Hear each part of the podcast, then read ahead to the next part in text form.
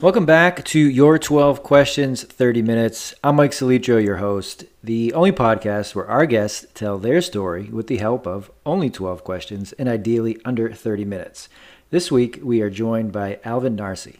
We are thrilled to have Alvin here as he helps retail business owners improve their cash flow and profit. His philosophy is simple visibility, cash, profit.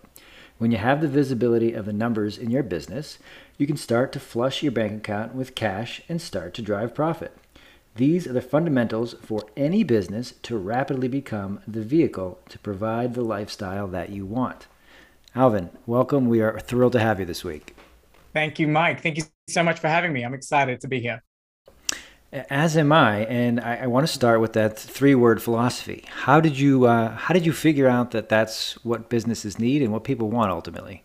Yeah. So I'm really original. I didn't figure it out. It was it was what my business coaches and my mentors were telling me from day zero. Um, when I first got into business, um, I was really young. I had no idea. I was trained as a pharmacist, so you know I'm like a clinician, uh, and I had no idea about running businesses. But because I was young, uh, I was really excited to you know to really go with the bang and start making lots of money as you do when you're a kid, right? So, and I was really okay with getting help. So that's when I sought uh, my first business coach. Um, but basically, I found that from what the business coaches and mentors told me was that a lot of businesses and business owners kind of forget the fundamentals. And so, you know, every business coach I work with went back to the fundamentals. And so basically, you know, I've gone back and said, if I was starting out again, this is the kind of order I would like it in, you know, so it would have been super, super easy for me. So hence we came up with, I came up with understanding the visibility of the numbers in your business.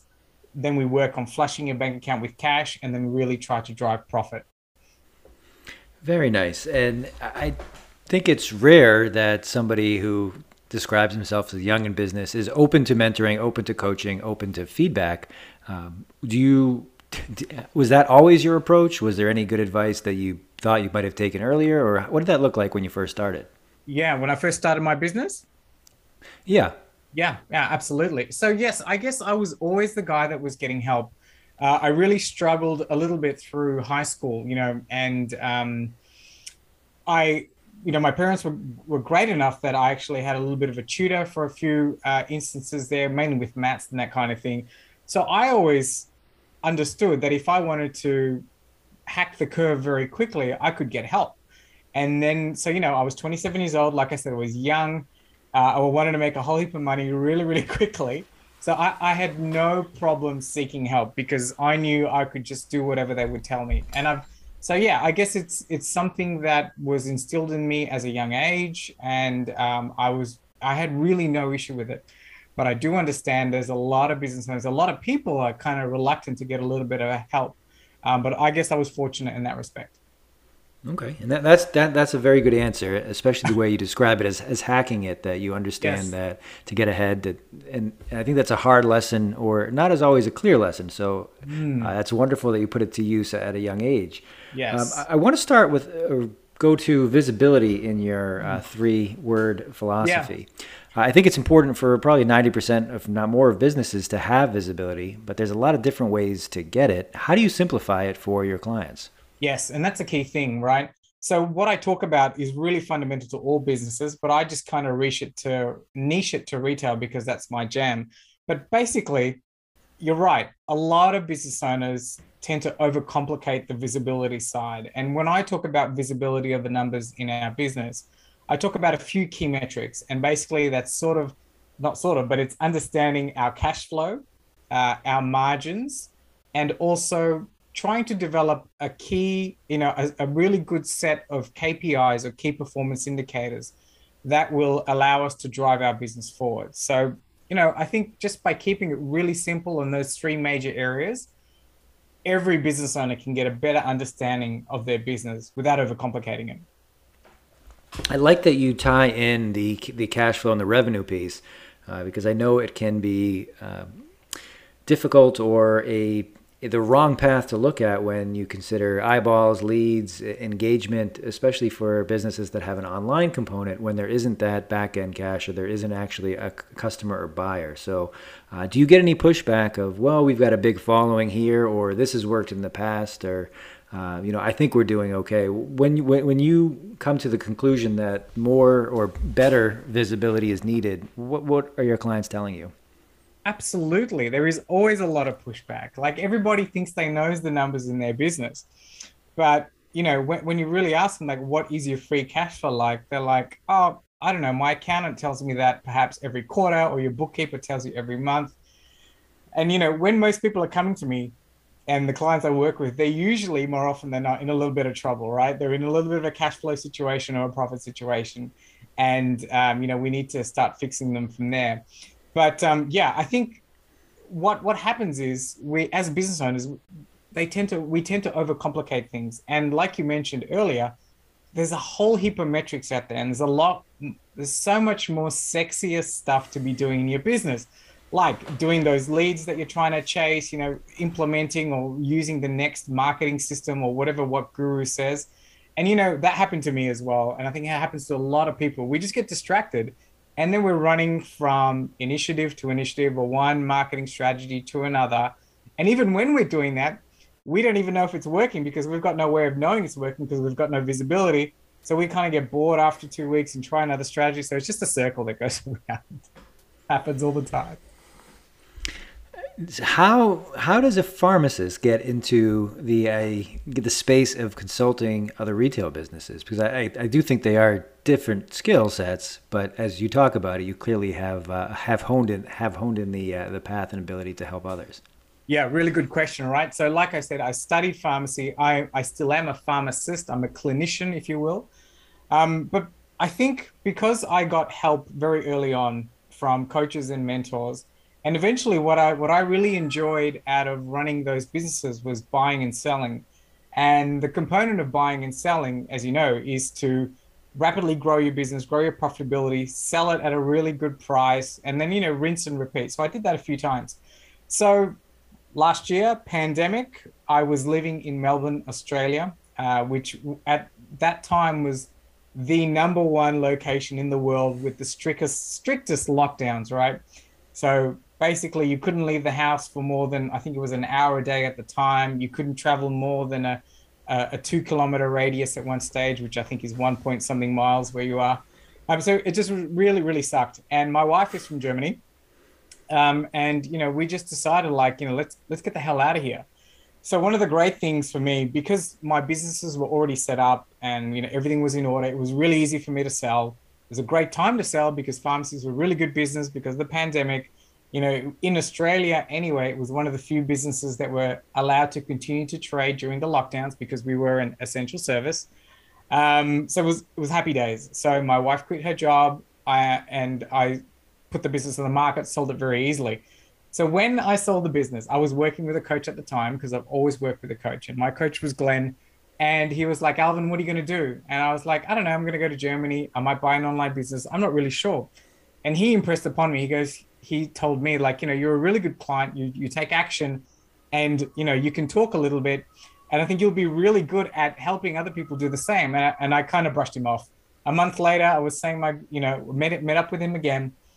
And i gave further thought to what he was saying. And i was you know so i decided to go down this road really because it feels a lot of my values. I love helping people. I love hanging out with business talking business and doing this kind of thing and yeah, you know, I can really help somebody get them out of a cash flow and a profit crunch um, and help them accelerate their business. So that was the decision to do that.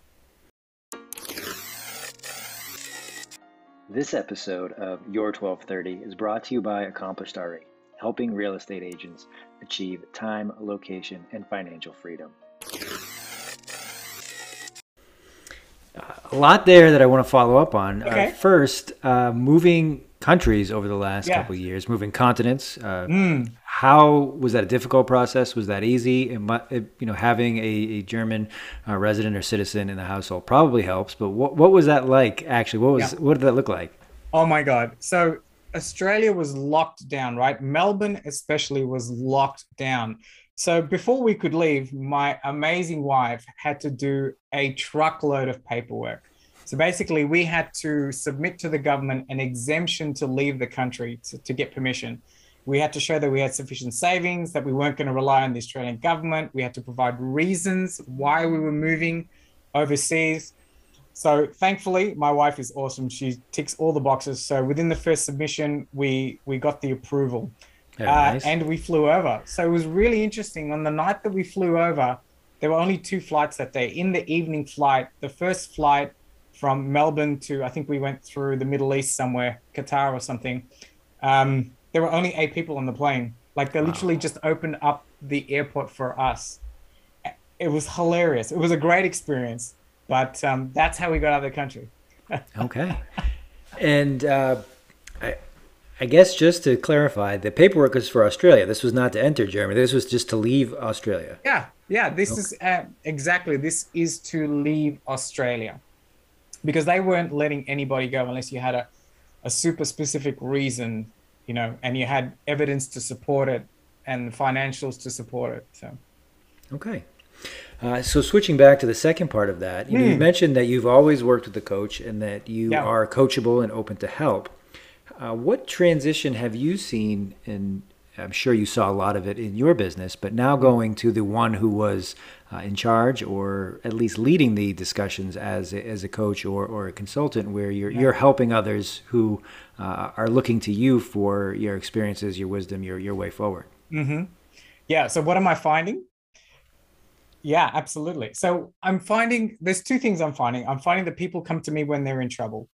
Um, and I'm also finding people who want to improve themselves in either case, my opening discussion, you know, sort of revolves around cash flow and, and my three way method. But what really surprises everyone is one of the first times that we work together and when we start to go deep in that discovery phase is to get them to, you know, I start asking them about their vision and their mindset and what they really want out of life. And, you know, a lot of the times they come to me, you know, I get this pushback, say, what, why are we having this discussion? Like, you know, just help me with my cash flow already. And uh, so that's one of the biggest surprises that everybody has. But, you know, for me, and as I've always been shown and taught, and this is like ubiquitous if you talk to most business people out there, if you don't have a vision for your life and you know something that you're striving towards, um, some something that you believe in that fulfills you, and once you get to the realization that your business can be the vehicle for this, uh, it really makes it difficult for you to kind of move forward in your business when we start to do all the fun stuff that we need to do, right? Because most business owners, they want to do everything in their business. But when you tell them, you know, let's work on your business so you could probably, I don't know, do Brazilian Jiu Jitsu a couple times a week, or you can take that extended holiday only then does it make sense that you're like, oh, I can see this now, right? I do all this hard work now so I can later on start to enjoy my life. That's the biggest surprise, the mindset piece. Very nice. And I want to get to that for sure, but I want to start with, with what you said at the end there, the working on your business versus working mm. in your business. It, it seems like a lot of the business owners that I've worked with are really skilled and sufficient and talented at working in the business. It's their business has likely grown out of something they've done or something do, they do well. Right. But as far as acting as a business owner or somebody who kind of pulls the strings from outside the business, that's not always the case. Do you have any good examples of how you helped uh, business owners see that, work through that, or become better at that? Absolutely. Right. So, you know, we've got to thank our friend Michael Gerber because he was the one of the guys that coined this really well, right? Using the technician in the E Myth. Um, so, I've got so many examples, but I guess the general broad principle is um, understanding that, okay, you're a technician, you're working in the business, but really, if you want to fulfill your goals and if i can get you to see what your life's mission or you know some of the other things that you want to experience in life are then you know it's a really good time now to start working on the business. And so what does that look like right? So basically this is this kind of scares most business owners in the beginning. The first thing that we do is we do basically like a like a time dump. So we just write down everything that they're doing in a whole week. And then we try and understand just every single task that they do and then we try and understand like what excites them what doesn't excite them what do you want to do what do you, what don't you want to do? And then we look at later on down the track starting to offload some of these tasks to other people in the team you know? And you know mostly i work with retail business owners so there is a team. But if there wasn't a team we would start to get people in to help us. So that's that's the usual process and then we start working from there. So ultimately as a business owner you know you can start working on that fun stuff on this what i mean by the fun stuff is all that strategic stuff that's going to grow your business and move you away from the day to day but but Alvin, I'm so busy. I don't have time to look for the, the strategy. Yes. I don't have time to do any of that. What, what what how can you help me with that? Yeah, it's it's really hard. I get it, right? I went through the same thing. It is really hard in the beginning because you're going to have to start thinking about each and every step, each and everything that you do because eventually we're going to work towards giving that task or giving that position to somebody else. So, how do we go about doing it? Well, we go about doing it very slowly, right?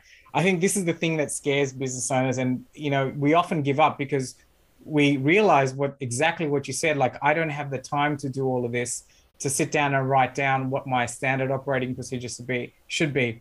But we just start slowly. Let's just start something that's really bugging you, or if you don't have anything that's bugging you, let's start with basically your um, what you're doing day to day in the business, and start to set this up slowly. I think we sometimes, a lot of times, can rush this. So we start slowly. Very nice. and back to, I want to circle back to the vision and mindset uh-huh. uh, because it actually doesn't seem to matter what industry I'm talking to folks in, what yeah. level of their career, how long they they've been in a certain role. Doesn't seem to matter that the importance of having a vision, having the proper mindset, being some and some in tune balance with with your mind is of utmost importance because even for myself as a as a young practitioner, I kind of did not value how important that was, and I do feel like each and every day, regardless of, of where I am, who I'm talking with, uh, that just seems to come up, and the value of it is uh, very difficult to calculate. So I just I'm sure you get pushback on that as well. How do yeah. you walk through uh, yeah. You know, besides all the things I'm doing in my business, why do I have to work on my mindset? Why do I need a vision forward? Why is that important?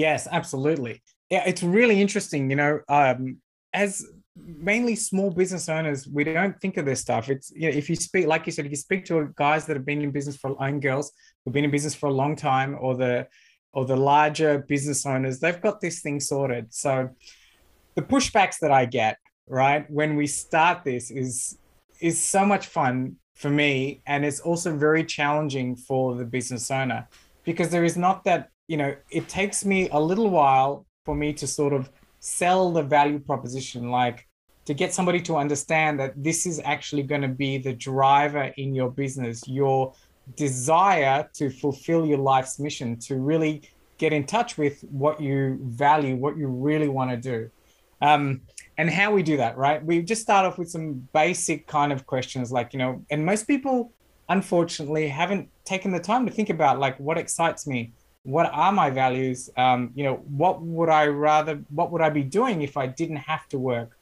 um, so all these kind of questions are some of the basic questions that that i tend to work through get my clients to work through no, and that, that's another great answer. And I can't remember if we had talked about it before, but Michael Gerber is my. Mm. Uh, I, I, say that that book is the uh, the the Bible. It's the great yes. starting point, and really yes. it answers uh, most questions and, and kind of points people in the right direction as far as how that's done. And, and as you were talking about that, I, I just kind of was laughing to myself, thinking the paradox that people often are leaving the corporate world, leaving a job to start a business, and they don't always go about it the right way, and all they're doing is creating another job for themselves, yes. where they are eliminating uh, the benefits and have now just tied themselves up because they've created it wrong.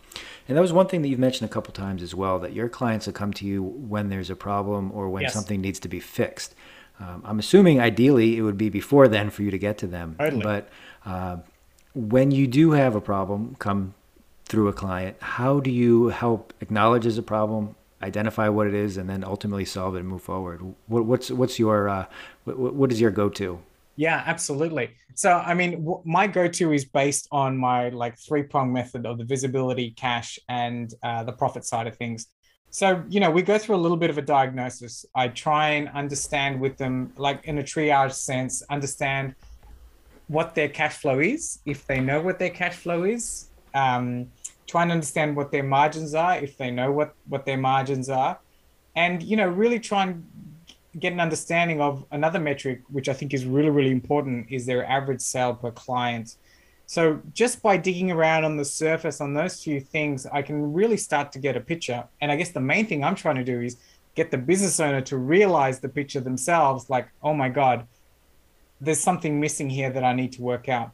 So you usually go through that in like a triage slash strategy session uh, with the client. Uh, and so that's our first process is just to get a, a, a little bit of a surface understanding about what's going on and then from there we can really start to you know through that diagnosis we can really start to hone in on what we need to do i love that answer especially the average sale uh, per customer mm-hmm. or just understanding what that acquisition cost is. Yes. I just remember being absolutely blown away when I heard whoever can spend the most to gain a client wins.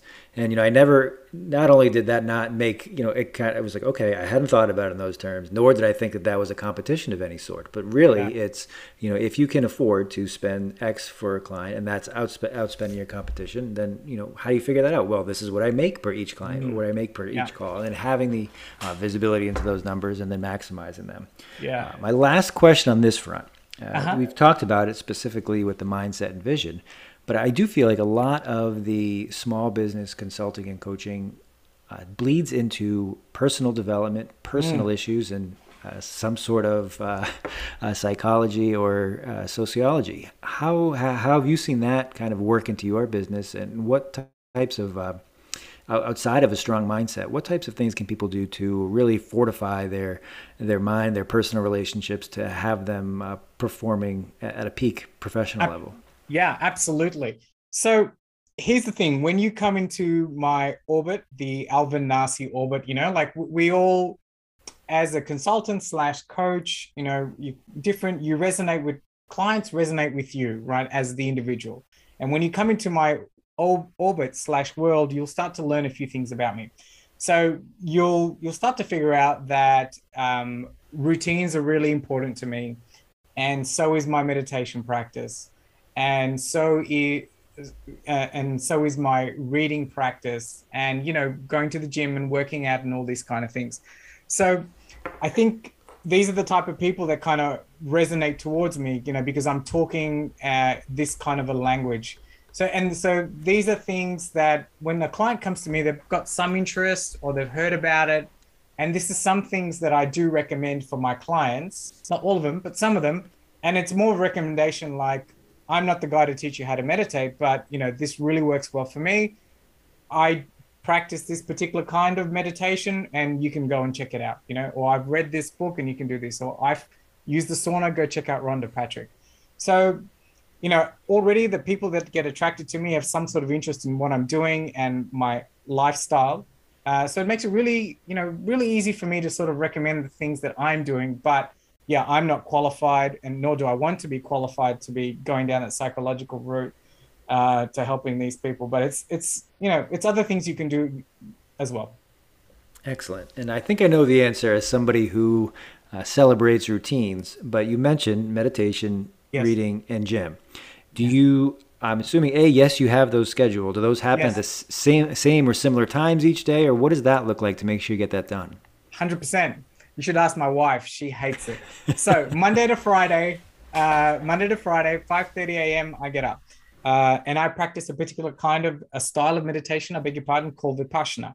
Um, that goes. I do that for an hour. I sit here, and then I get up, and then I either after my practice, I beg your pardon, and then I either go to the gym, do my workout routine, or I go to the sauna, and I alternate that Monday to Friday. So I just go different styles. Uh, I come back, and I make a, a coffee. So I'm a coffee nut. And, you know, most coffee pe- people that are serious about coffee, they have a particular routine about their coffee, and I have the same. So all these little, little things help me become present, help me become grounded in the moment.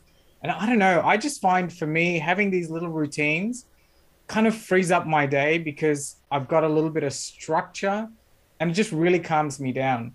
So, um, and then, so that's my after I make the coffee, I have a shower. Before I open the laptop, I'll read 15 minutes of a business mindset, personal development book before I start work, if you can consider what I do work. Uh, and then I finish off my day with a, a journal. I do uh, a journal every night, every afternoon, night. Um, yeah, and there's a particular process that I follow for that, and it's been working well for me. And and I do old school writing of my journal, and I've been doing it for like eight years now. So I've got a stack of journals in storage back in Melbourne. Okay, uh, so I've got a ton of follow up, but we're coming up on time. Okay. I'm going to ask you about journaling. Do you often go back and read what you've written previously, or how have, how are you utilizing those previous eight years that are not in, locked away in storage? Yeah. So I do a version of the morning pages. Uh, have you heard of it? It's by this uh, author called Julia Cameron. But but I do it in the evening. And over time, because I've been doing it for so long, I've kind of adapted it. So I have a little bit of a rhythm. My what I what I feel uh, how I use that journal. And Julia says, don't read your journals for at least a year or something like that. So yeah, I, I don't touch them for a year. Uh, and I just go back and revisit them. And it's really amazing to, you know, read my thoughts and, um, you know, what I've done and what I was seeing and, and feeling at the time. It's just supremely fascinating. So yeah, I go back occasionally. Very nice. And yeah, I was going to ask. I was going to ask you about uh, what you're reading, but I think much more yeah. interesting here. Tell me about your coffee routine. How? What does it look like? Where do you get? Is I'm sure you're uh, grinding your own beans. Tell me all about that. Hundred percent. Okay, so uh, this is a really good question because last week I was in Milan, Italy, for the World Coffee Championships. Right, so that's how wow. crazy I am. Okay. So I make my coffee uh, Turkish style using a jezve, so which is a particular old school method using a what's called a jezve, which is a like a little um, soy um, cup, which is like a, a little cup you put on the stove, basically, right? So yes, I grind my beans every morning. I weigh out the dose and I put the water in at a certain temperature and I brew it for a certain temperature and I pour it into my special cup uh, and I let it sit for about three or four minutes and then I drink it. So that's my morning routine. And I usually have, you know, three or four coffees, different types of coffee beans on the go. Very fortunate. You know, I used to live in Melbourne, like one of the coffee capitals of the world. And now in Europe, I've got access to different roasters all over Europe. Um, it's a great hobby, man. I love it. It's like drinking wine in the morning, you know, like I'm smelling it, tasting it, and it's really exciting. Okay. Would you consider yourself a coffee snob? Yeah, so this is the thing. I think everybody considers me a coffee snob. Um, well, not but, everybody. Um, Do you consider yourself a coffee? Yeah, snob? I, I think so. I, I, I think if I have bad coffee, uh, yeah, yeah, yeah, yeah, I am. I'm I'm not judging. I, I, am newer to the coffee world, so I'm still learning all of these things. I'm only five or six years in, so nice. uh, I can I can coffee? Uh, you don't want to ask me that uh, because it, it, it, may it may involve uh, a, a instant cup and, and something like that. But uh, I, I I like your process. I just uh, I'm not there yet. So yeah, oh, it's it's not for everyone. I mean, you know, it'll it'll take because I make two cups of coffee for one for me, one for my wife, and I hand grind it. So you know, the whole process takes about 15 minutes, which is you know a good chunk of time especially in the morning if you have to dart, you know, rush off to work and whatnot. But um, it's it's part of my morning routine, so it's set. So I, I, I, love the process. I love your routine overall. Uh, I, I do feel like we've gone pretty deep into your professional background, what you do, uh-huh. and what you what your routine looks like during the day. Um, but tell me something that I probably should have asked you that I didn't to uh, find out something interesting about uh, about yourself or what you do for fun yeah okay what do i do for fun um i i, mentioned i love the sauna. Um i love going to the gym. Uh, and i'm a big reader but um i think one of the the questions that um maybe we could get to is why did i get into business so early in my career when i was 27 years old? And the reason for that is i went once i finished university I went backpacking around the world. Anyway, uh, long story short, I got hit by a truck. Oh, and my. yeah, I got hit by a truck in this country called Laos, which is in Southeast Asia. And um, you're, you know, I, I lost my elbow. It's lying on the road somewhere.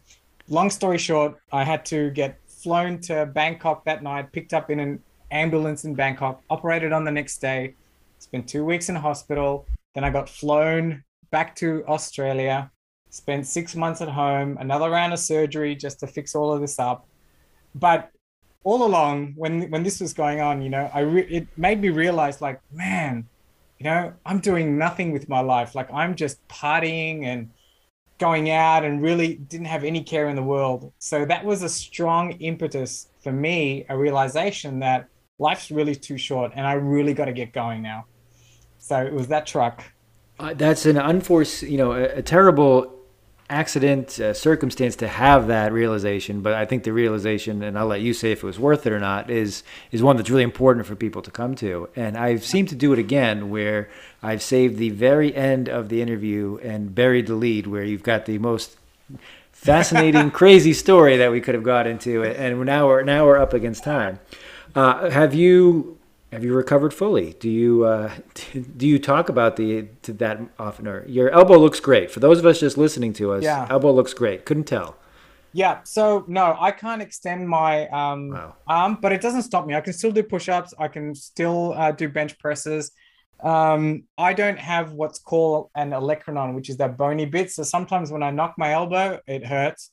But other than that, man, it's it's all good. I was very fortunate that I had insurance when I was traveling.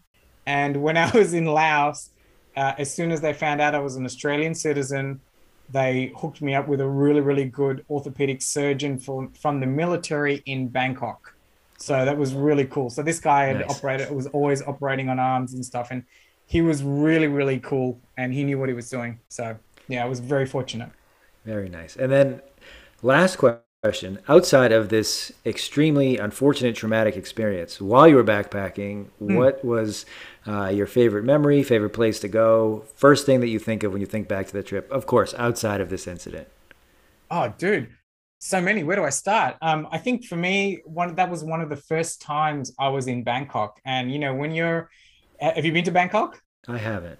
Well, if you watch the, I think it's the beach. Um, with Leonardo DiCaprio. But anyway, there's a scene there where he goes to Khao San Road, which is where all the young backpackers go. And I remember, you know, coming off the plane, I had my backpack and, you know, I was really young at the time, 23, 24, no money. So you go to Khao San Road to try and find a hostel to stay in.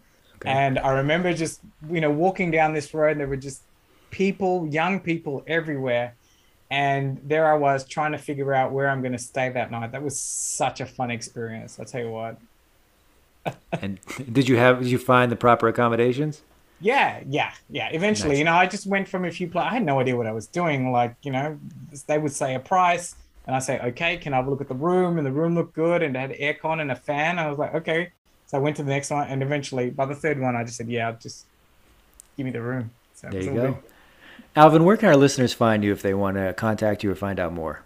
Absolutely. Um, so I'm I am everywhere. The best place to find me though is on LinkedIn and Facebook. Just look me up, Alvin. Use my surname Narsey. Send me a message. Tell me that you heard me on here with uh, with Mike, and uh, we can continue the conversation. Awesome. I'll, I'll be sure to post all, all, of those links as well as everything we talked about today. Alvin, this has been a ton of fun. Thank you for uh, joining us. Awesome. Thanks, buddy. Thanks for the time. Thank you for sticking around to the end of the podcast. If you've made it this far, you might also be interested in a digital course I recently published. It's on how to market proof your real estate business for any environment, any conditions, any market. It's uh, about two hours. It's available at the uh, link uh, in the show notes. If you use discount code podcast, it is available at 50% right now. So, uh, like I said, if you've made it this far, who knows? You might be uh, interested in that as well. So, check that out, and we look forward to uh, you coming back next week.